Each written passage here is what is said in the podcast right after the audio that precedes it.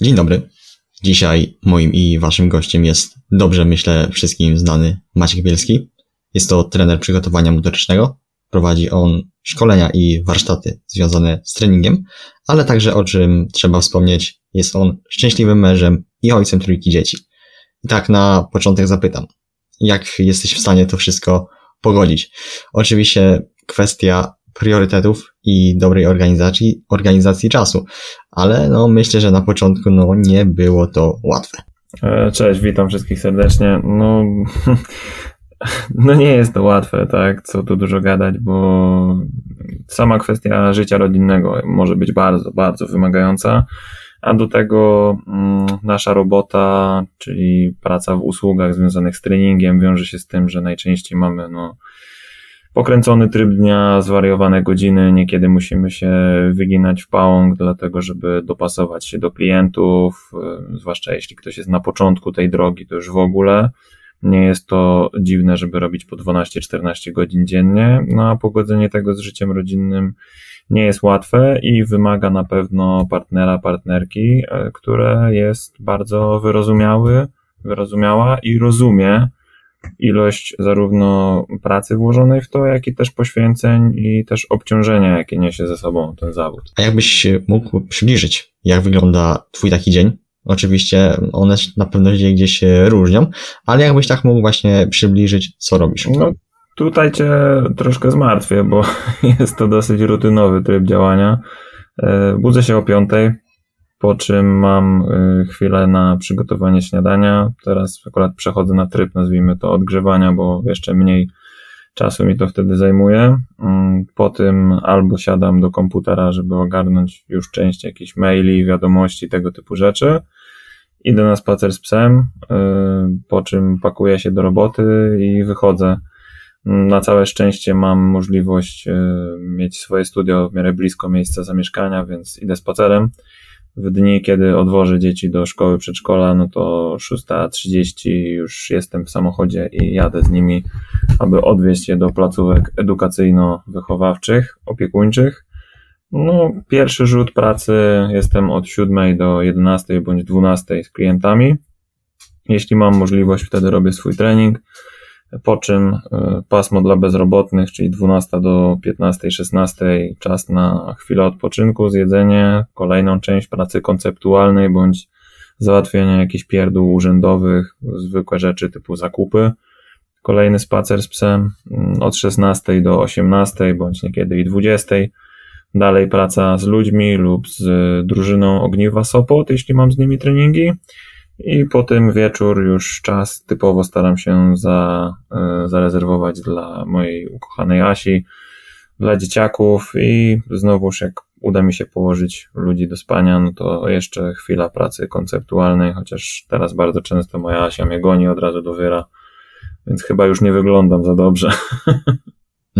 No właśnie tak zauważyłem, że jesteś aktywny od wczesnych godzin porannych, a wieczorem nagrywasz jeszcze czasem jakieś story z psem na spacerze. Tak. I moje pytanie jest takie, jak ci się udaje ten wysoki poziom energii w ciągu dnia utrzymać?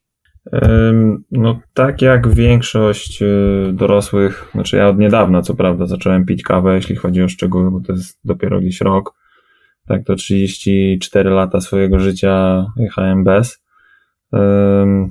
Czy czuję jakiegoś tam olbrzymiego kopa z tej kwestii, to raczej nie, a bardziej powiedzmy rytuał jakikolwiek tam poranny, to wiele osób na pewno korzysta z tego typu rozwiązań. Dalej idąc, to od dawna, naprawdę dawno, bo to już od studiów, stosuję adaptogeny, między innymi różeniec górski, który bardzo mocno mi pomaga, jeśli chodzi o kwestię przyzwyczajania się do obciążeń tego dnia codziennego. I przede wszystkim brzmi to dosyć prozaicznie i można powiedzieć sztampowo, ale rutyna i zarazem w pewnym sensie ustawienie tego swojego rytmu, harmonogramu dnia pozwala na to, żeby się przyzwyczaić do tego obciążenia, czyli po prostu ciało się adaptuje do tego, na co jest wystawione po czasie. Bo jeśli są jakieś mocne odstępstwa od tego mojego, powiedzmy, rytmu normalnego, to wtedy nawet wręcz przeciwnie, w drugą stronę jestem jeszcze bardziej nakręcony, bo są świeże bodźce i po prostu ciało zaczyna na nowo wszystko łapać, kora mózgowa po prostu musi nadążyć za tym, co się dzieje. A, no tutaj to prawda akurat. Ja też mam ostatnio natłok obowiązków związanych ze szkołą, ale no także z moją taką mini działalnością w internecie. Ona gdzieś powoli sobie tam raczkuje. A zahaczając jeszcze właśnie o twoją pracę, jak długo zajmujesz się treningami z ludźmi? Jeśli miałbym liczyć czas, kiedy jeszcze pomagałem tylko kolegom, no to byłoby od liceum, tak naprawdę, gdzie w 2005 roku je skończyłem, więc jest to 17 lat, kiedy coś tam robiłem pod tym względem, a tak stricte zawodowo to od 2010-2011. To jak powiedziałeś 2005 rok, to ja miałem wtedy 2 lata tak naprawdę. A, no to tak.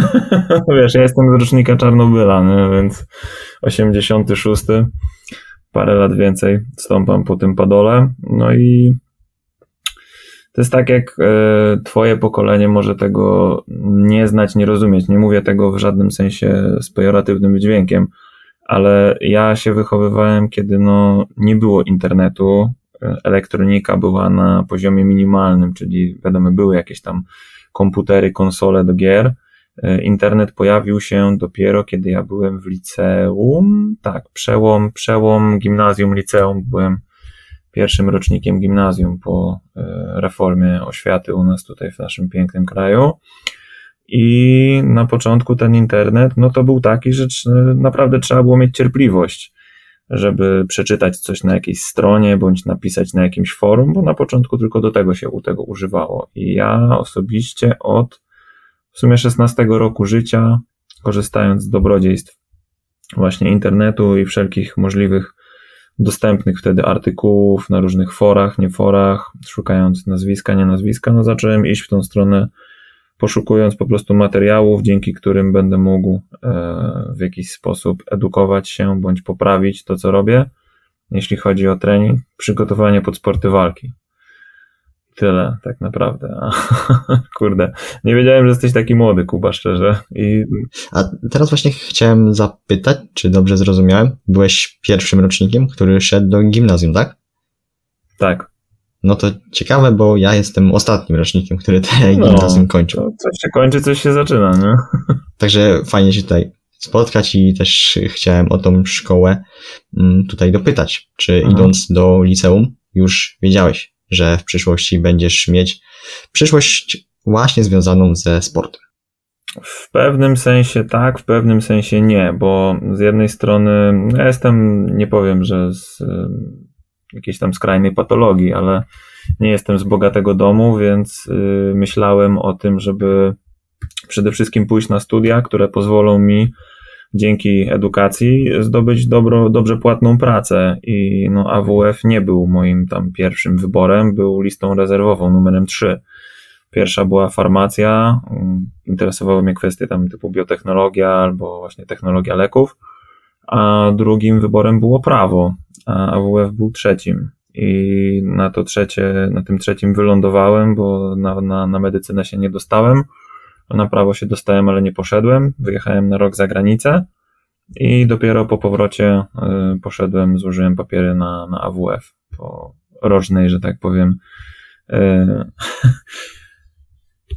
zabawie w pracę na Wyspach Brytyjskich, co było wtedy bardzo popularne zresztą, jeśli chodzi o ten czas. Rozumiem. Ze sportem miałeś do czynienia od dziecka, tak? Od 7 roku życia zasadniczo. A co to głównie było? No głównie były to sporty walki plus gry zespołowe. No, gry zespołowe to wiadomo, każdy miał styczność jakąś z racji na szkołę. Ja miałem możliwość w klubie w Gdańskim Stoczniowcu trochę pogrywać w siatkówkę. To było na etapie gimnazjum. A tak to od dzieciaka było karate, było trochę capoeiry, było troszeczkę muay thai i potem jak się okazało, że są problemy z oczami po 7 latach ponad 7 latach właśnie tych wcześniej wymienionych, było 1,5 roku przerwy i idąc na studia po prostu zrezygnowałem z tamtych elementów, a przełączyłem się na judo i na jiu-jitsu. bo jeszcze wspomniałeś o tym, że jako młode osoby nie mieliście dostępu do tego internetu aż tak mocno. On dziś dopiero raczkował. No to ja ci powiem tak szczerze, że mimo, że jestem już z tego pokolenia, gdzie te komputery i internet był już powszechnie dostępny, no to ja mogę podziękować moim rodzicom, że nie stawiali na to, żebym dostawał jakieś gadżety typu telefon, komputer, a tak naprawdę no sam internet miałem założony w domu dopiero jak szedłem do 4 klasy szkoły podstawowej, czyli miałem te 12-13 lat, to był ten, no nie wiem, nie, trochę przesadziłem, chyba 12-13 lat, ale to był mniej więcej ten 2012-13 rok, o. A do tego momentu głównie grałem w piłkę, a no, że mam też blisko do lasu, no to też tam dużo czasu się spędzało, więc nie lubię sobie takiej łatki przypisywać, że gdzieś się wychowałem na internecie, bo myślę, że osoby, które są młodsze, mają dopiero gdzieś z tym ogromne problemy. Tak, to jest generalnie duży problem, wiesz, no ja mam 3 dzieci, moja najstarsza córka ma 8 lat i dopiero w tym roku, moim zdaniem to i tak za szybko, dostała telefon, warunkując to jakby jako narzędzie do komunikacji, kiedy jest w szkole. Jeśli ma jakiś problem, typu, że coś jest nie tak, że tak powiem, z samopoczuciem, żeby ją zwolnić, odebrać szybciej i tak dalej. No ale generalnie dzieci, mózg dziecka jest tak plastyczny, zarazem tak chłonny, że jeśli nie jest on dobrze ukierunkowany pod tym względem, no to niestety zbacza na nie te kierunki, co trzeba, patrząc na to, jak zaprojektowane i zaprogramowane są teraz wszechobecne aplikacje i media społecznościowe, tak? Czyli coś, co wciąga bardzo szybko, pozwala na pewnego rodzaju schemat, jeśli chodzi o neurochemię, nie będę tu wchodził w szczegóły, no ale po prostu uzależnia bardzo, bardzo szybko i to łatwo naprawdę w coś takiego wpaść, kiedy jest się osobą no nieświadomą, jak mały dzieciak, tak? A nawet dorosłych znam mnóstwo, którzy są pod tym względem no delikatnie do wyprostowania, więc tym bardziej nie dziwię się, że maluchy, które dostają coś takiego bardzo często na odczepkę, nazwijmy to, od rodziców, żeby dać im trochę spokoju, bo też oni żyją z kolei w biegu strasznym. No niestety tak, a nie inaczej są, że tak powiem, do tego przyzwyczajone i to później skutkuje niestety tym, co też się widzi, więc tu nie myśl w żadnym wypadku, że ja, twoje pokolenie szufladkuję tu w jakikolwiek sposób, jeśli chodzi o internet, tylko po prostu macie na pewno dużo łatwiej, mieliście dużo łatwiej, jeśli chodzi o dostęp od razu do informacji. Wiadomo, że początkowo tą elektronikę używa się głównie do zabawy, ale jeśli jest możliwość zrobienia z tego narzędzia edukacyjnego, no to ma to naprawdę olbrzymi potencjał, jeśli jest oczywiście dobrze ukierunkowane. Nie no, oczywiście ja w żaden sposób nie gniewam za to, co opowiedziałeś. Ja chciałem tylko pokazać i przedstawić, jak to gdzieś u mnie wszystko wyglądało. Słuchaj, chciałem zadać ci parę pytań. Nie chcę krążyć gdzieś wokół jednego tematu, chociaż początkowo był właśnie taki zamysł tego podcastu, żeby właśnie porozmawiać o jednym temacie, ale jeżeli już mam możliwość z tobą porozmawiać, też chciałbym ci właśnie podziękować za to, że gdzieś znalazłeś w swoim napiętym harmonogramie dla mnie chwilę. A więc przechodząc do pytań, co dla ciebie oznacza być w dobrej formie? Przede wszystkim żyć bez bólu, ponieważ no już jako osoba troszkę starsza i zarazem mająca spore doświadczenie, jeśli chodzi o kontuzję, to wiem, że jest to podstawa. Druga kwestia to wiąże się bardzo mocno z akceptacją swojego ciała, jeśli chodzi o jego tam fizyczną formę.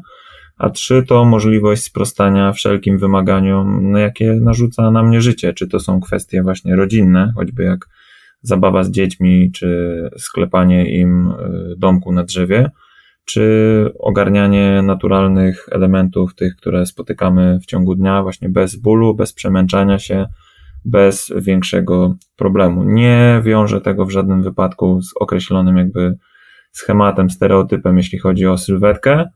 Raczej jest to kwestia odpowiedniego układu i równowagi między sprawnością, siłą, dobrą kompozycją ciała i zarazem też zdrowiem psychicznym. To bym tak powiedzmy zebrał całościowo pod parasolem formy. No właśnie, bo też niekiedy można spotkać osobę z brzuszkiem, która jest w lepszej formie. Nawet ta kondycja jest lepsza niż u osoby o normalnej wadze, zdrowej wadze, ale ta no, osoba właśnie ze zdrową wagą no się nie, po prostu nie rusza na co dzień. Zgadza się. Okej, słuchaj, kolejne pytanie. Myślę, że dosyć ciekawe i tutaj można się trochę rozwinąć. Osoba, która załóżmy nie ma tyle czasu na trening, ma pracę, no właśnie dom i może właśnie sobie pozwolić na regularne trenowanie nawet 2-3 razy w tygodniu, to co byś takiej osobie polecił, żeby ta osoba nawet w minimalnym stopniu zadbała o swoją sprawność i cały ten aspekt treningowy? Dobra, pierwsze co, to nie zgodzę się z twoją tezą, ponieważ nie ma takiej osoby, która nie ma czasu. To jest tylko i wyłącznie, jak sam wspomniałeś wcześniej, kwestia, jeśli chodzi o priorytety i zarazem dobrą organizację. Druga rzecz to coś jest zawsze lepsze niż nic i to powtarzam zarówno swoim klientom, swoim kursantom i też kilkakrotnie pisałem to na internetach. I tutaj mogę odnieść się do tego, co naprawdę ładnych paru lat propaguję, czyli kwestie porannych rozruchów, takiej 3, 5, 7 minutowej gimnastyki nastawionej właśnie na poprawę ruchomości konkretnych stawów, elastyczności, ponieważ to jest pierwsza rzecz, którą się traci, jeśli się nie używa, a idąc dalej tak naprawdę ciągiem, co z tego wynika, mamy zwiększoną ryzyko urazów, to jedna kwestia, a dwa to dużo większe problemy związane z kompensacją, z tym co ciało będzie na ciebie narzucać poprzez utrwalenie jakiejś postury, czy to przez siedzenie, czy przez nawykowe wychylanie głowy do przodu, bądź niepoprawne ułożenie łopatki i tak dalej, i tak dalej. Oczywiście nie chodzi mi tu o ideały, tylko chodzi mi o progres i poprawę, ale taka 5-10 minutowa gimnastyka powinna znajdować się u każdego i to moim zdaniem powinno być uczone w szkole, propagowane od dziecka jako zdrowy, dobry nawyk. Dzięki temu byśmy naprawdę zaoszczędzili miliony, jeśli chodzi o służbę zdrowia, zwłaszcza związaną z ortopedią. Dwa, dzięki temu system jakiegokolwiek szkolenia, jeśli chodzi o młodzież, dzieci pod względem sportu, również by zyskał, ponieważ tu mamy bardzo mocny paradoks między tym, ile dzieciaki teraz czasu spędzają przed komputerami, telefonami, generalnie elektroniką, albo siedząc w szkole, a ile czasu się ruszają, czyli ile ciało koduje ułożenie ciała, to, które jest z ławki, z krzesła, a ile w odpowiedzi do tego ma tego naturalnego, swobodnego ruchu, bądź jakichś form już ukierunkowanych, typu, nie wiem, bieganie, tak, granie w piłkę, i tak dalej, więc takie gimnastykowanie się, nazwijmy to bardzo kolokwialnie, będzie podstawą podstaw i na to każdy nie tyle co może, bo na pewno może. Nie wierzę, że mamy tutaj na mediach społecznościowych, generalnie w audiencji twojej, mojej, znajdziemy osobę, która nie znajdzie 5 minut w ciągu dnia. No to jest, przepraszam, absurd i kurwa, no nie wierzę w to, że tacy ludzie po prostu są. Jeśli są, to znaczy, że albo siedzą wklejeni twarzą w telefon czy w komputer zbyt długo, na pewno wiedzą, znają większość seriali, które są na Netflixie, bądź są po prostu chodzącą encyklopedią, co gdzie kiedy się działo na pudelku czy na YouTubie i po prostu nie chcą, tak? Po prostu nie chcą się za to wziąć, nie wierzą w to, nie widzą efektywności takich małych kroków, ponieważ nie byli systematycznie, jeśli chodzi o swoje działania związane z ruchem, z aktywnością, właśnie z tym dbaniem o zdrowie poprzez takie małe elementy. Więc takie 5-10 minut gimnastyki codziennej to będzie minimum, które powinno być dla każdego. Dalej na pewno spacer, czyli taka praca w drugiej strefie, jeśli chodzi o nasze serce, coś co jest niezbędnym minimum do utrzymania zdrowia krążeniowo-oddechowego układu i zarazem oddalania od siebie jakiegokolwiek widma chorób sercowo-wieńcowych, które niestety coraz to młodsze osoby trafiają i trapią i to jest moim zdaniem no po prostu coś nie do pomyślenia, ale to jest jedna wielka układanka, jeśli chodzi o styl życia. Trzeba było dodać jeszcze do tego żywienie i mamy komplet. Jeśli chodzi o taką zaplanowaną, regularną aktywność, to jest 2 razy po godzinie w tygodniu, co jest absolutnym minimum, jeśli chodzi o możliwe utrzymanie tej, nazwijmy to, formy, którą się wypracowało wcześniej, ponieważ tutaj można się odnieść nawet do badań, które wykazują to, że potrzebujemy 7 do 9 razy mniejszej objętości treningowej, aniżeli w stosunku co do tego, co potrzebowaliśmy, żeby zbudować dany poziom. Więc 10 minut, 5-10 minut gimnastyki codziennie 20, 30, 40 minutowy spacer i tak jak wiele osób teraz nabija kroki, no to będzie się z tym łączyć. No i do tego 2 razy w tygodniu po godzinie minimum zaplanowana, regularna aktywność fizyczna w formie już, którą tam sobie kto jak wybierze. Tutaj już nie będę niczego narzucał. Wspomniałeś o takich minimalistycznych treningach 2 razy w tygodniu. Czy dobrze rozumiem, że na przykład ta jedna jednostka byłaby poświęcona na wzmacnianie serca, typu bieganie, czy dłuższy spacer, a druga byłaby poświęcona na wzmacnianie, na przykład tutaj chodzi mi o trening siłowy. Przepraszam, że ci przerwałem. Nie, ja już skończyłem, oddaję ci mikrofon. Okej, w tym wypadku, kiedy mamy tak niską częstotliwość, no to dużo lepiej jest zastosować pracę jakby łączoną, blokową, bądź sprzężoną, jakkolwiek nie będziemy tego nazywać wedle modeli periodyzacji i robić na jednej jednostce treningowej zarówno kwestię treningu siłowego, jak i wzmacniania układu sercowo-naczyniowego, dzięki czemu mamy tak naprawdę 2 pieczenie na jednym ogniu. Z jednej strony jest to większy wydatek energetyczny, co pozwala dla naszego ciała zachować pewnego rodzaju balans, jeśli chodzi o jego zdolność do wykorzystania energii, a z drugiej strony duże grupy mięśniowe potrzebują tam od 48 do 72 godzin do pełnej regeneracji, więc w tym momencie używając 3 podstawowych ćwiczeń, nawet jeśli mielibyśmy to wyciągnąć na siłę z trójboju, tak? Czyli martwy ciąg, przysiad i wyciskanie, co oczywiście nie byłoby w żaden sposób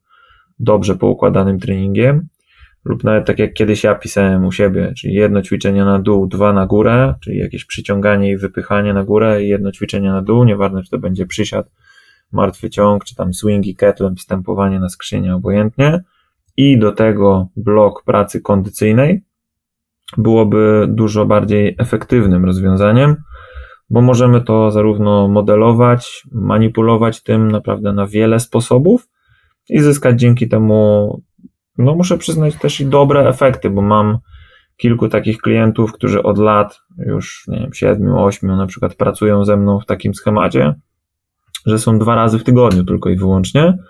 No i moje myślenie też musiało ewoluować wraz z tymi wymogami, że no w tym momencie rozdzielanie tego na jedno a drugie nie daje mi możliwości na bardzo dobrą adaptację, ponieważ raz w tygodniu masz powiedzmy tam, tak jak mówiłeś, bieganie, a raz wzmacnianie, no i zachoruj na 10 dni.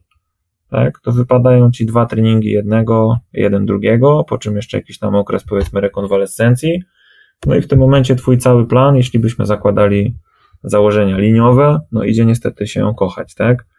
A w momencie, kiedy będziemy robić to właśnie w sposób sprzężony, no to mamy dużo, dużo łatwiejszy proces powrotu, jak i też dużo więcej możliwości, jeśli chodzi o manipulowanie zmiennymi już w całym tym układzie treningowym, dzięki czemu możesz bardziej poświęcić się przykładowo na kwestii budowania masy mięśniowej, czy bardziej to ma być trening siłowy typowy, jeśli chodzi o wzmacnianie, a kondycję też możesz sobie rozdzielać między pracą na niskiej, a wysokiej intensywności też, żeby adaptację już ukierunkować wedle twoich potrzeb. Okej, rozumiem. Kolejne pytanie, czy osoba trenująca rekreacyjnie, oczywiście jeśli ma czas i chęci na to, żeby trenować, to czy ona może sobie pozwolić, żeby mogła oczywiście trenować jak zawodnik, który zajmuje się tym na co dzień, czyli właśnie chodzi mi tutaj o sportowców. Jeśli mówimy o takim emulowaniu podejścia bądź sposobu czy systemów treningowych zawodowców, kiedy jest się amatorem bądź po prostu osobą ćwiczącą rekreacyjnie, no to trzeba sobie zadać pytanie tylko i wyłącznie dlaczego. ponieważ ja sam, jako tam młody chłopak, później student, no mocno, naprawdę mocno trenowałem i nie miałem z tego żadnych korzyści, nazwijmy to, czy to właśnie związanych z jakąś tam karierą sportową, czy finansowych, jak niektórzy moi koledzy, którzy kopali w piłkę tam w 3. czy 5. lidze. I tutaj wiem, ile pracy na przykład w to wkładałem, a wiem, jaki był z tego efekt, pomijając to, co zdobyłem jako doświadczenie. No to po latach wiem, że mogłem zrobić to dużo mądrzej i efektywniej, więc podejście pracy jako sportowiec w momencie, kiedy masz, nazwijmy to, normalne życie, jest po prostu nieekonomiczne, tak bym to nazwał, bo wkładasz dużo więcej od siebie niż z tego zyskujesz, a tak czy siak efekty, których mógłbyś oczekiwać, nie będą aż tak dobre, ponieważ nie masz takiego pola do regeneracji, jak osoba, która tylko zajmująca się sportem czy tam treningiem. No właśnie, a wspomniałem o tym, że nie szkoda zdrowia. To teraz pytanie takie na boku, bo mówi się, że sport to zdrowie. Do którego się nigdy nie wraca. Kiedy ten sport nie jest już dobry dla naszego zdrowia? No generalnie każdy zawodowy sport nie jest dobry dla zdrowia, tak? Bo czy to są kwestie, nie wiem, piłkarzy nożnych, którzy w ostatnich latach padali jak muchy na serce, bo są tam jakieś mocne przeciążenia, czy to są kwestie stawów u zawodników sportów siłowych, czy nawet sylwetkowych, przecież nie wiem, czy sylwetkowe kwestie można sportem nazwać, czy właśnie ogólnie takie zniszczenie ciała, jak to jest, dajmy na to, w sportach walki, czy w kontaktowych grach zespołowych. Żaden sport na wysokim poziomie nie jest zdrowy.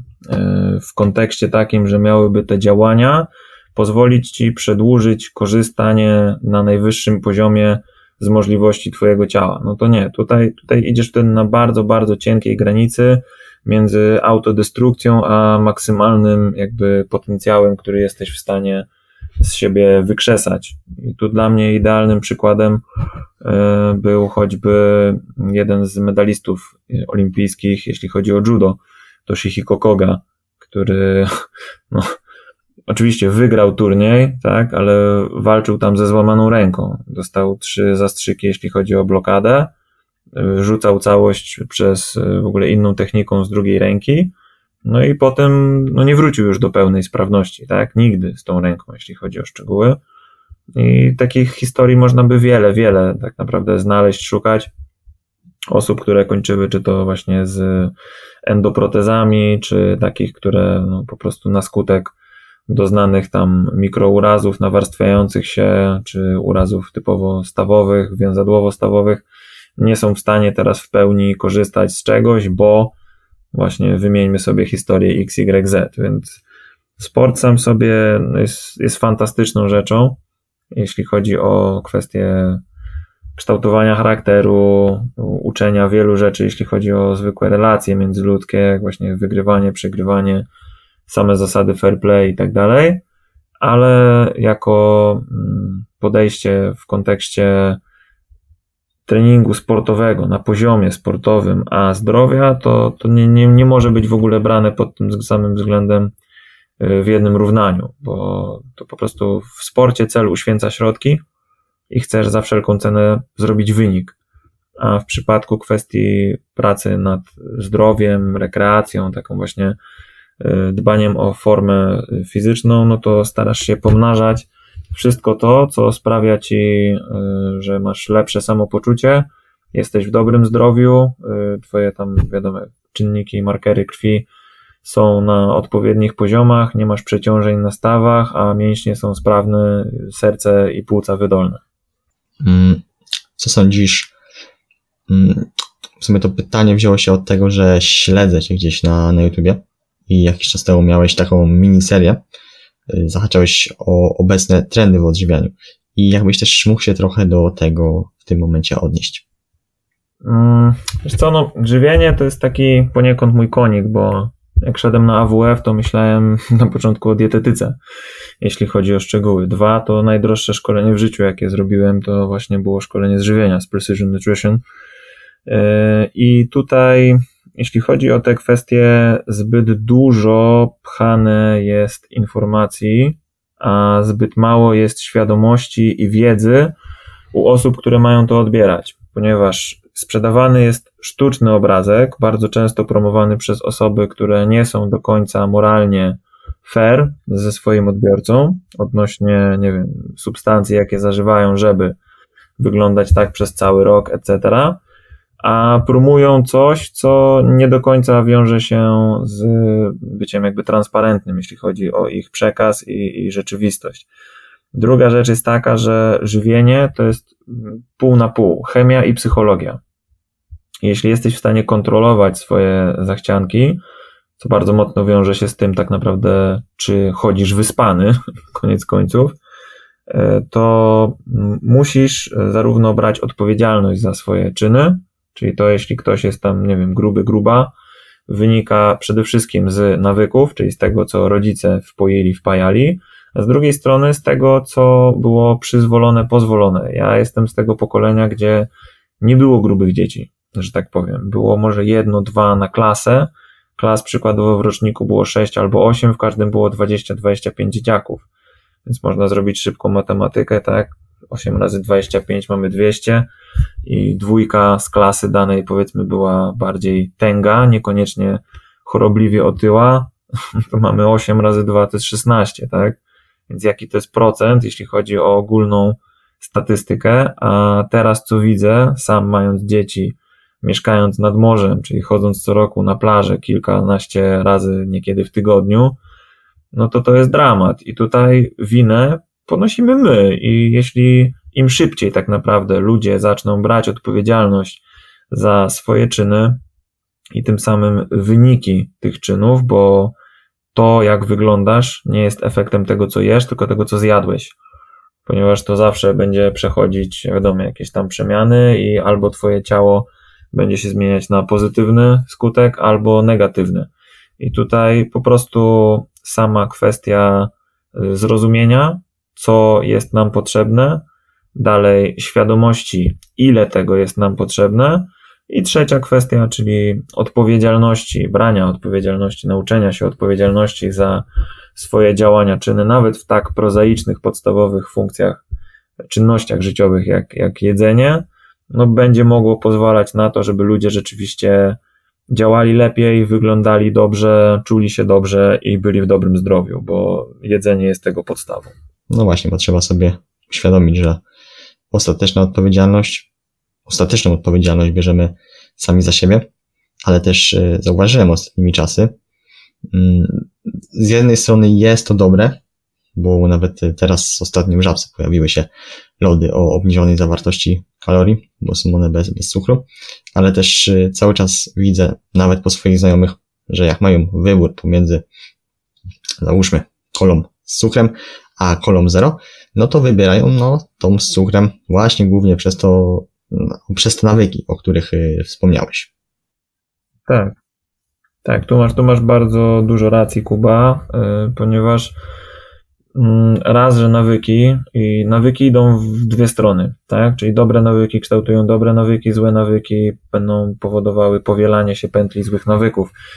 I tutaj, świadomość może rosnąć, ale z drugiej strony walczymy też z potężnym biznesem, tak? Z olbrzymim lobby, jeśli chodzi o kwestie żywieniowe, bo koniec końców ich zadaniem jest generowanie profitu, a nie to, żebyś ty był uśmiechnięty i szczęśliwy i pił swoją kolę zero. Tylko to, żeby im się, wiadomo, słupki w Excelu zgadzały i pieniądze na koncie. A w jaki sposób to zrobią? To jest bardzo, bardzo długi temat do rozmowy, ponieważ jakość generalnie żywienia, żywności, niestety widzę i wiem, bo słucham, czytam, szukam, spada, tak? Drastycznie niestety spada. Tutaj prosty przykład jest taki jogin i zarazem tam nazwijmy to mistyk hinduski, Sadhguru. Nie wiem, czy miałeś możliwość posłuchać, poszukać jego jakichś tam materiałów. No to chłop, który rzekomo osiągnął nirwanę, prowadzi fundację, której zadaniem jest podratowanie gleby, jaką mamy tak naprawdę na ziemi, czyli tego, z czego mamy uprawy na czym mamy uprawy prowadzić, korzystać mamy z tego. Jest to jedyny łącznik tak naprawdę wszystkich ludzi na ziemi, bo dzięki temu żyjemy, że jest gleba, bo mamy co jeść, a druga rzecz to to, co jemy, jeśli chodzi o zwierzęta, ma też co jeść, dzięki temu, że jest gleba, a trzy, no to koniec końców każdy z nas do tej gleby trafia, tak? W takiej czy innej formie. No i jakość ponoć gleby, między innymi dlatego na przykład Amerykańcy w 85% mają niedobory magnezu i innych tam mikroskładników z racji na to, że gleba jest tak mocno wyjałowiona, a to jest związane z industrializacją przemysłu rolniczego do ogromnych skali i zarazem też przejścia na takie mega produkowanie żywności. Zresztą sam pewnie widziałeś przez ostatnie 2 lata, zwłaszcza na początku całego tego, nazwijmy to, pandemicznego szału, ile jedzenia lądowało w koszach na śmieci. Tak? No, to prawda akurat.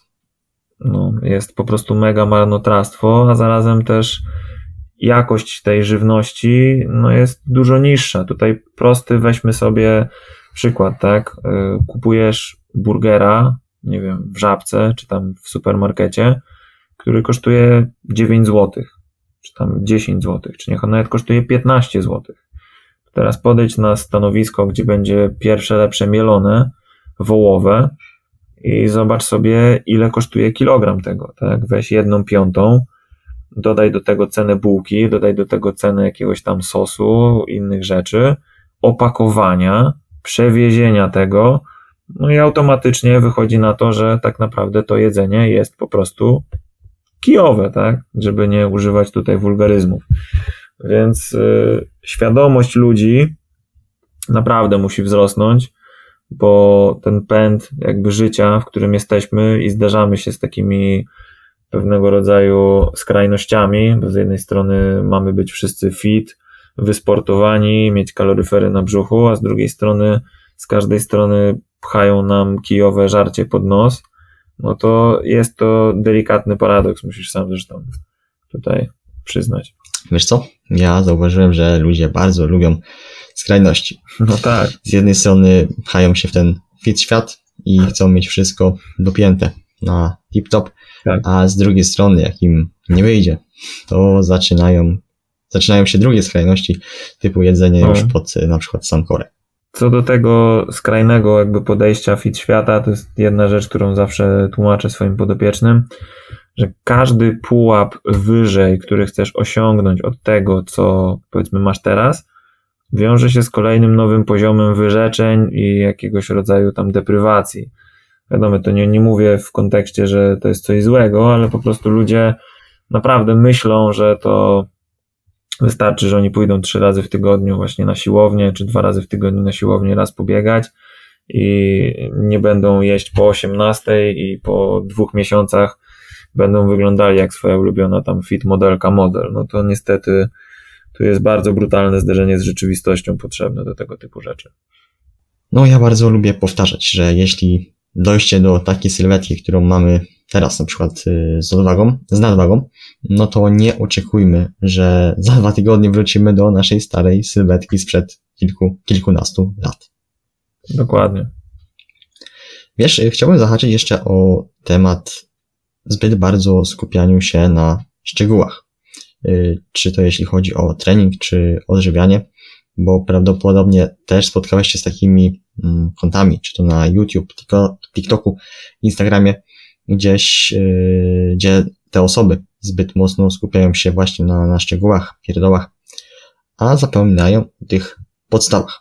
A jeśli nieświadoma osoba zobaczy jakiś materiał właśnie o tych szczegółach i wdroży te pierdoły do swojego życia, no zawiedzie się na nich, bo nie będzie miała podstaw, na których powinna się skupić. No tutaj poszedłeś dosyć szeroko, jeśli chodzi o, nazwijmy to, moralne kwestie związane z kreacją, a konsumpcją treści na mediach społecznościowych, bo to, o czym mówisz, to tak, wiele osób, bazując na detalu bądź jakiejś tam niuansie, wokół którego budują jakby całe personę swojego konta, próbuje w ten sposób po prostu ludzi przyciągnąć. Innymi słowy, tworzy sobie niszę, dzięki której może się wyróżnić i tym samym zyskać na popularności. Czyli tutaj ja jestem nauczycielem z wykształcenia i zawodu i zarazem też chyba powołania i to jest taki, powiedzmy, moralny dylemat, tak? Czy idziesz w to, bo rzeczywiście chcesz ludziom pomóc, czyli te treści tworzyć po to, żeby oni z tego korzystali, czyli masz przekaz, który ma trafić i jest tak skonstruowany, żeby trafił, albo robisz po prostu z siebie eksperta, guru, mistrza, tak? Który bazuje właśnie na detalach, niuansach i jakichś tam mikroszczególikach. Wokół tego budujesz cały mistycyzm i profesjonalność swojej persony, i w ten sposób próbujesz przyciągnąć bądź nie przyciągnąć ludzi do siebie. Ale to, co powiedziałeś, to możemy się cofnąć tak naprawdę w naszej rozmowie do zarówno tego fit świata, jak i kwestii żywienia. Świadomość i wiedza, czyli te podstawy powtarzane, można powiedzieć, do znudzenia, do pożegania, zaniosą cię dużo, dużo dalej i pozwolą ci to utrzymać dużo, dużo dłużej, jeśli chodzi o kwestie fizyczne, aniżeli właśnie te niuanse, detaliki i tak dalej, i tak dalej. Ja mnóstwo lat spędziłem czytając zarówno artykuły, jak i badania, samemu pracując na uczelni kilka lat, robiąc też na laboratorium. I to jest zupełnie inny świat, tak? To korzysta z tego margines procentu, tak naprawdę, który może z tego wyciągnąć coś rzeczywiście dla siebie, a żeby ten nasz ogół społeczeństwa rzeczywiście zyskał, to te treści powinny być w formie i formacie łatwo przystępnym, szybkim, zjadliwym, ale nie uproszczonym do stopnia takiego, że ogłupiają, bo to niestety ma też miejsce właśnie na, TikTokach, tak? Nie korzystam z TikToka, więc nie wiem, jaki tam jest format, jeśli chodzi o długość tego, co zamieszczasz, ale choćby weźmy Instagram, tak? Masz albo minutowy filmik, który idzie do ogólnej, nazwijmy to, kolekcji, albo masz coś dłuższego, co już idzie w jakby zupełnie inny schemat, jeśli chodzi o wyszukiwanie i tak dalej, więc samo to może pokazywać, w jaką stronę to idzie, tak? Wszystko ma być szybko, na już, gotowe i też, powiedzmy, tak samo, zrozumiałe i dostępne. A niektórych treści nie da się tak przekazać, bo to się wiąże, dajmy na to, z rokiem albo choćby latami, tak? Zdobywania wiedzy w danym zakresie. Wspomniałeś o tym TikToku. Ja też go nie używam. Chciałem się kiedyś do niego przekonać, do tej platformy, ale po prostu nie trafia do mnie. Tam też można filmiki tylko do minuty, z tego co kojarzę, wrzucać. Zgubiłem teraz wątek, ale dobra. To ile osób korzysta z tej platformy i ile filmików jest tam publikowanych, to jest tego naprawdę multum i w bardzo krótkim odstępie czasu można naprawdę wywołać niemałe poruszenia, bo czasem patrzę na niektóre relacje twórców na Instagramie, gdzie osoby wrzucają po prostu screeny, komentarzy pod tymi filmami, to czasem jest tam naprawdę sam gnój, bo załóżmy, że osoba X nagrywa TikToka na ten temat i krąży wokół tego tematu, nie mówiąc dogłębnie o co chodzi i potem wylewa się tak naprawdę lawina hejtu, komentarzy, co ty gadasz, i robią się tak naprawdę gdzieś te sprzeczne takie założenia. To jest tak zwany spoon feeding, czyli podejście, gdzie dawkujesz informacje do stopnia takiego, żeby broń cię, Panie Boże, nie sprzedać, nazwijmy to, swoich sekretów z wojów Shaolin, gdzie te wszystkie informacje i tak są dostępne w 99% za darmo na internecie. Kwestia jest taka, dlaczego, nazwijmy to, właśnie media społecznościowe pozwalają na zarabianie, to jest kwestia tego, jak kto kategoryzuje, układa, segreguje i wtedy udostępnia treści, już nazwijmy to, w formie premium. A jeśli ktoś myśli, że zachowa coś dla siebie, jakiś tam właśnie sekret, przez to, że tak jak powiedziałeś, będzie krążył dookoła albo będzie zdawkowo te informacje podawał, to jest po prostu w błędzie i nawet nie wie, co robi, bądź jest po prostu moralnie tutaj nieetyczną osobą, bo próbuje w ten sposób naciągać ludzi nieświadomych i zarazem nie wiedzących, nieznających jakby tych mechanizmów, jeśli chodzi o podstawę.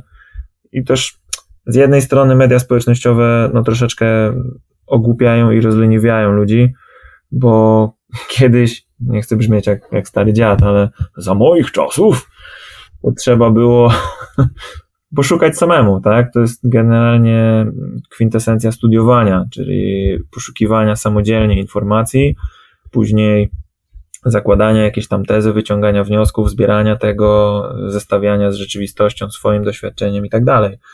A tu mamy wszystko podane na ręce, na talerzu od razu i jest tego aż tak dużo, że ludzie praktycznie w ogóle z tego nie korzystają, bo robią z tego formę rozrywki, a nie coś, co ma pozwolić im na rzeczywiście jakby usprawnienie czy polepszenie swojego życia. Zahaczyłeś o doświadczenie i teraz kolejne pytanie do Ciebie. Jesteś zwolennikiem opierania się na badaniach naukowych, czy jednak wolisz bazować na własnych doświadczeniach w danym temacie? No powiem Ci tak, ja byłem bezglutenowy, zanim to było modne, i dwa, to byłem rycerzem PubMedu, zanim to było modne. Więc wszyscy ci, którzy teraz przerzucają się badaniami, to bardzo możliwe, że nie wiedzieli po co, czy że w ogóle taka wyszukiwarka istnieje. Jak już niestety miałem przyjemność, nazwijmy to, wertować tony papieru stamtąd. Czy jestem zwolennikiem badań? Badania są przydatne, są w wielu kwestiach potrzebne, tylko teraz powiedzmy sobie, na kim te badania były robione, jak duża była grupa, ile czasu to trwało, jakie były zmienne, które uwarunkowały wynik X, Y, Z. Cała metodologia badań i zarazem zestawienie tego z przypadkiem, na którym chcesz jakby oprzeć użycie wyniku konkretnego badania, aby pomóc, musi się zgrywać, bo jeśli masz, dajmy na to, nie wiem, grupę 12, 25-latków, którzy byli wytrenowani siłowo i mieli robiony protokół XYZ i dzięki temu oni zyskali 16 do 20% więcej na przysiadzie i tam 4 cale w wyskoku, bo takich badań znajdziesz setki, to jeśli ty będziesz chciał te informacje wykorzystać na swoim kliencie, pacjencie, który ma lat 35 przykładowo, tak jak ja, miał problemy jakieś tam z kolanem i nie jest teraz na takim poziomie wytrenowania, a ty będziesz chciał użyć tego protokołu, no to w tym momencie próbujesz wciskać kwadratowy klocek w okrągły otwór, więc robisz tak naprawdę z siebie rzekomo eksperta, człowiekowi krzywdę i nie wiesz po co masz dostęp do tego typu informacji, bo nie jesteś w stanie ich praktycznie wykorzystać z racji na brak doświadczenia w użyciu konkretnych, powiedzmy, wyników czy zastosowania jakby pomysłów, aby uzyskać inne, lepsze efekty. Więc tutaj badania, tak jak powiedziałem, są przydatne, ale zdolność, umiejętność do zestawienia tego z rzeczywistością, właściwie skonfrontowania z rzeczywistością i co ty jesteś w stanie z tego wyciągnąć, aby pomóc swojemu podopiecznemu, czy nawet samemu skorzystać, to jest już zupełnie inna para kaloszy. No właśnie, ostatnie twoje zdanie. Wykorzystujesz to na sobie? Testujesz najpierw na sobie? Czy jednak sprawdzasz na swoich podopiecznych? Oczywiście no, gdzieś tam pytając ich o zgodę, jeżeli taki temat się pojawi.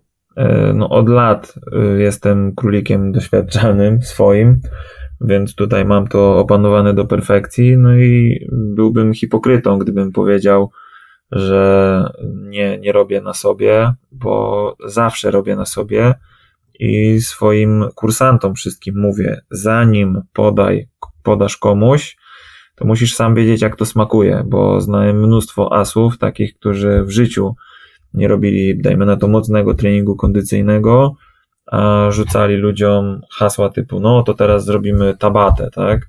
Gdzie raz, że nie wiedzieli po co jest ten protokół, jak się go porządnie robi, sami tego nie robili, więc nie wiedzą z jakim wysiłkiem się to wiąże, a wrzucają to klientowi podopiecznemu, bo jest to jakaś tam nowa moda, jest to fajne i tak dalej. Więc tutaj za każdym razem, kiedy mam nową koncepcję, jakąś tam nowy pomysł na czy to układ treningowy, czy rozplanowanie, nawet okresów treningowych, zawsze na początku próbuję na sobie, sprawdzam na sobie, później na moich podopiecznych i dopiero jak mam to przerobione stricte empirycznie, jestem w stanie to puścić dalej w eter, czy to dla osób, które obserwują mnie na mediach społecznościowych, czy korzystają z moich usług właśnie w kwestii zdalnej, tam czy to na grupach treningowych, czy kupując plany moje treningowe. Okej, chciałbym teraz zahaczyć o ostatni tak naprawdę temat. Możemy tutaj trochę się rozgadać, a że mam możliwość już z Tobą porozmawiać, a jak już wspomniałem, jestem młodą osobą, no i też gdzieś zacząłem, jeśli chodzi o kwestię treningu, ze sportem i jestem związany, no odkąd tak naprawdę pamiętam, a mam nadzieję, że będę z tym związany w przyszłości. No i jeżeli już tak wyjdzie, jeśli miałbyś dać rady takiej właśnie młodej osobie jak ja, która chce wiązać swoją przygodę / karierę, być trenerem, to jakie rady byś właśnie dał? Aha. Dobra, pierwsza rzecz to ego do kieszeni, bo tak jak wspomniałem wcześniej, za moich czasów trzeba było naprawdę poszukać tych informacji i jeśli miałeś kogoś, kto by cię pokierował, to było super. Teraz masz dostęp do wszystkiego na wyciągnięcie ręki i jest tego tak dużo, że bardzo często dochodzi do takiego paraliżu przez przeanalizowywanie, bo masz za dużo sprzecznych, zmiennych lub innych tam informacji, że nie wiesz tak naprawdę, co jest dobre, czy co jest właściwe, więc tutaj jeśli będziesz cokolwiek testował, to robisz to przez minimum 90 dni i po tym wyciągasz, zapisujesz sobie wnioski i masz możliwość wtedy w rok przerobić sobie 4 różne schematy, 4 różne koncepcje i sam wyciągnąć z tego tak naprawdę wnioski, czy coś takiego na ciebie działało lepiej, gorzej, dla kogo mogło to by się sprawdzić itd. itp. 2. Bardzo dobrze jest znaleźć sobie tam, nie wiem, 3-5 mentorów i tego się trzymać. Czyli masz, dajmy na to, osobę jedną, dwie z kwestii treningu, na przykład jednego i drugiego rodzaju, przykładowo siłowego i kondycyjnego. Masz jedną osobę, która ci pasuje, jeśli chodzi o kwestie związane z, nazwijmy to, marketingiem i może cię czegoś przyuczyć pod tym względem. Masz jeszcze osobę związaną, jeśli mówimy o naszej branży, czyli tym świecie właśnie sport, fitnessu, no to kwestie żywienia, tak, i później już kwestie komunikacji i psychologii. To są takie aspekty, które trzeba mieć ogarnięte, jeśli chodzi o to. I ostatnia rzecz to zapamiętać, że to jest maraton, a nie sprint, bo zbyt wiele młodych osób teraz z racji na to, jaki obraz jest pchany przez media społecznościowe, no zbyt szybko sięga po odżywki spod lady, bo chce też, że tak powiem, w tym tłumie w jakiś sposób zaistnieć, no to jest nic innego, tylko nie tyle co droga na skróty, ale brak zrozumienia zarówno tego, jak działa twoje ciało, jak i też brak później zrozumienia do tego, jak funkcjonują twoi podopieczni czy tam klienci, którzy, dajmy na to, no nie są na wspomaganiu tak mocnym, tak, bo tutaj kurczak, ryż i kreatyna, okej, może być podstawą, ale reszta jest w zupełnie innym, że tak powiem, wymiarze, jeśli chodzi o chemię. Okej. Dziękuję za te rady. Ja na pewno będę się ich starał trzymać, bo fajnie jest, no, od starszego kolegi to po prostu usłyszeć. Na pewno doświadczenie w tym, co robisz, masz. I na koniec chciałbym jeszcze zapytać o temat, który dzisiaj gdzieś tam poinformowałeś na swoim story, na swojej relacji, czyli o swoim podcaście, który też chcesz zacząć nagrywać i czy jest możliwość, żebyś podzielił się, co chciałbyś tam w przyszłości publikować. Czy mogę cokolwiek zdradzić? Chyba jeszcze nie, tak naprawdę. Generalnie myślę o tym, aby robić, no powiedzmy, 4:1 solo, a podcast z gościem, gdzie głównie będzie to po prostu forma przekazu treści, tego co mam w głowie, bo dużo szybciej i łatwiej będzie mi mówić niż pisać, jeśli chodzi o kwestie związane właśnie z zdrowiem, treningiem, podejściem prosportowym, a podejściem rekreacyjnym, kwestiami żywienia, psychologii, bo to też jest bardzo ważny aspekt, jeśli mówimy o całym tym świadku. No i cóż, zrobię to na pewno szybciej niż mi się wydaje, bo już dzisiaj przeglądałem kwestię mikrofonów i tutaj będę musiał tylko znaleźć dogodną platformę, dzięki której będę mógł się raz w tygodniu uzewnętrznić przez te tam 40 minut, godzinę i puścić to dalej w eter. Zobaczymy, z jakim to się spotka odbiorem. Mam nadzieję, że pozytywnym, bo wiele osób lubiło czytać moje wypociny nieskładne na różnego rodzaju blogach, czy to w artykułach, które były publikowane w czasopismach, więc tutaj mając dostęp do tego typu medium, gdzie teraz każdy może powiedzieć swoją, mieć małą rozgłośnię radiową, będę szedł w tą stronę, żeby tą publikę zachęcać do jakby użycia, skorzystania z mojego doświadczenia i zarazem przyjęcia tego typu filozofii, bo widzę po sobie, po swoich podopiecznych, jak się to odbija długotrwale przede wszystkim na zdrowiu fizycznym, jak i również psychicznym, gdzie nie ma co umniejszać. No, moi ludzie mają naprawdę bardzo wysokie możliwości, mimo dużego obciążenia życiowego, a wiem, że to, co z nimi robię, naprawdę działa i mam na to dowody, jak i zarazem też doświadczenia, aby to przekazać innym. A całym założeniem jakby tego świadka informacyjnego, jeśli chodzi o media, no to powinno być przekazywanie dalej, aby inni mogli z tego skorzystać i tyle. No to na pewno mogę powiedzieć, że jednego słuchacza będziesz już mieć, bo na pewno będę tego słuchał, a prawdopodobnie no, tych słuchaczy będzie dużo więcej. Jeszcze zahaczając o aspekt pisania postów, a słuchając czegoś, no to ludzie teraz wolą czegoś posłuchać niż poczytać. W ogóle czytanie w dzisiejszych czasach to jest taki aspekt deficytowy. Ludzie nie lubią czytać, a tym bardziej takich długich tekstów. Wolą sobie coś posłuchać, zrobić coś w międzyczasie. Właśnie też podcasty są taką fajną formą, że mają zazwyczaj dłuższą formę, są maślane. My już też rozmawiamy teraz ponad godzinę. Nie skupiamy się na jednym temacie. Tak naprawdę można zanurzyć się w tej rozmowie i nawet jeśli na chwilę uciekniesz gdzieś myślami, no to i tak po chwili od razu możesz do tej rozmowy, że tak powiem, wrócić.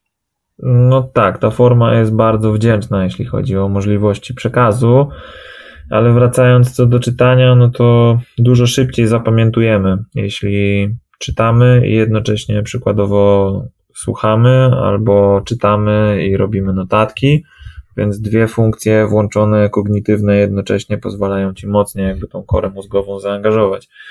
Ale to, co powiedziałeś, też jest bardzo ważne, Kuba, że ludzie teraz odchodzą jakby od czytania, co ja widzę niestety też po dzieciach, co mnie delikatnie przeraża, ale możliwe, że to po prostu mój wewnętrzny dinozaur nie może przeżyć tego, że dzieciaki nie będą czytać książek albo dużo mniej będą ich czytać niż to było na porządku dziennym za moich czasów. I tutaj te właśnie media społecznościowe będą w pełni, nazwijmy to, odpowiedzialne, bądź nawet winne temu, ponieważ formy, w których podawane są treści, są właśnie tak krótkie, tak skrócone i ludzie wolą teraz poskrolować sobie, poprzeglądać, nie wiem, zdjęcia, tak, ładnych ludzi na ładnym tle i do tego jakieś tam hasełko dopisane, bądź jakieś pierdołowaty tekst wrzucony, zamiast przeczytać coś, co zajmie im, dajmy na to 2-3 minuty, a mogą z tego wyciągnąć lekcje na całe życie, tylko to znowuż sprowadza się do świadomości i tego, jak kto będzie wykorzystywał ten dostęp do informacji pod tym względem. No, dostęp do informacji jest szybki i to też są szybkie zastrzyki dopaminy i człowiek woli to, niż nawet jakby miało zanurzyć się na 5 minut w jakimś tekście. Niestety. Dobra, Maciek, minęła nam godzina. Ja jeszcze raz chciałbym Ci podziękować, że znalazłeś dla mnie czas i chciałbym, żebyś teraz powiedział, gdzie można Cię spotkać w social mediach. Tak, ja jestem do znalezienia zarówno na Facebooku, jak i na Instagramie. Jeśli chodzi o mój, nazwijmy to, zawodowy profil, to jest You Got To Be Strong, pisane fonetycznie przez UG, o te cyferka 2. Tak samo Znajdziecie mnie na YouTubie, jeśli chodzi o, powiedzmy, medium, gdzie są szersze, bardziej skomplikowane treści, omawiane w formie zarówno wizualnej, jak i audio. Mam też również swoją stronę internetową, gdzie działa ona jako sklep. Zaraz będzie tam jeszcze dochodzić kilka innych funkcji, jak właśnie blog i później podcast.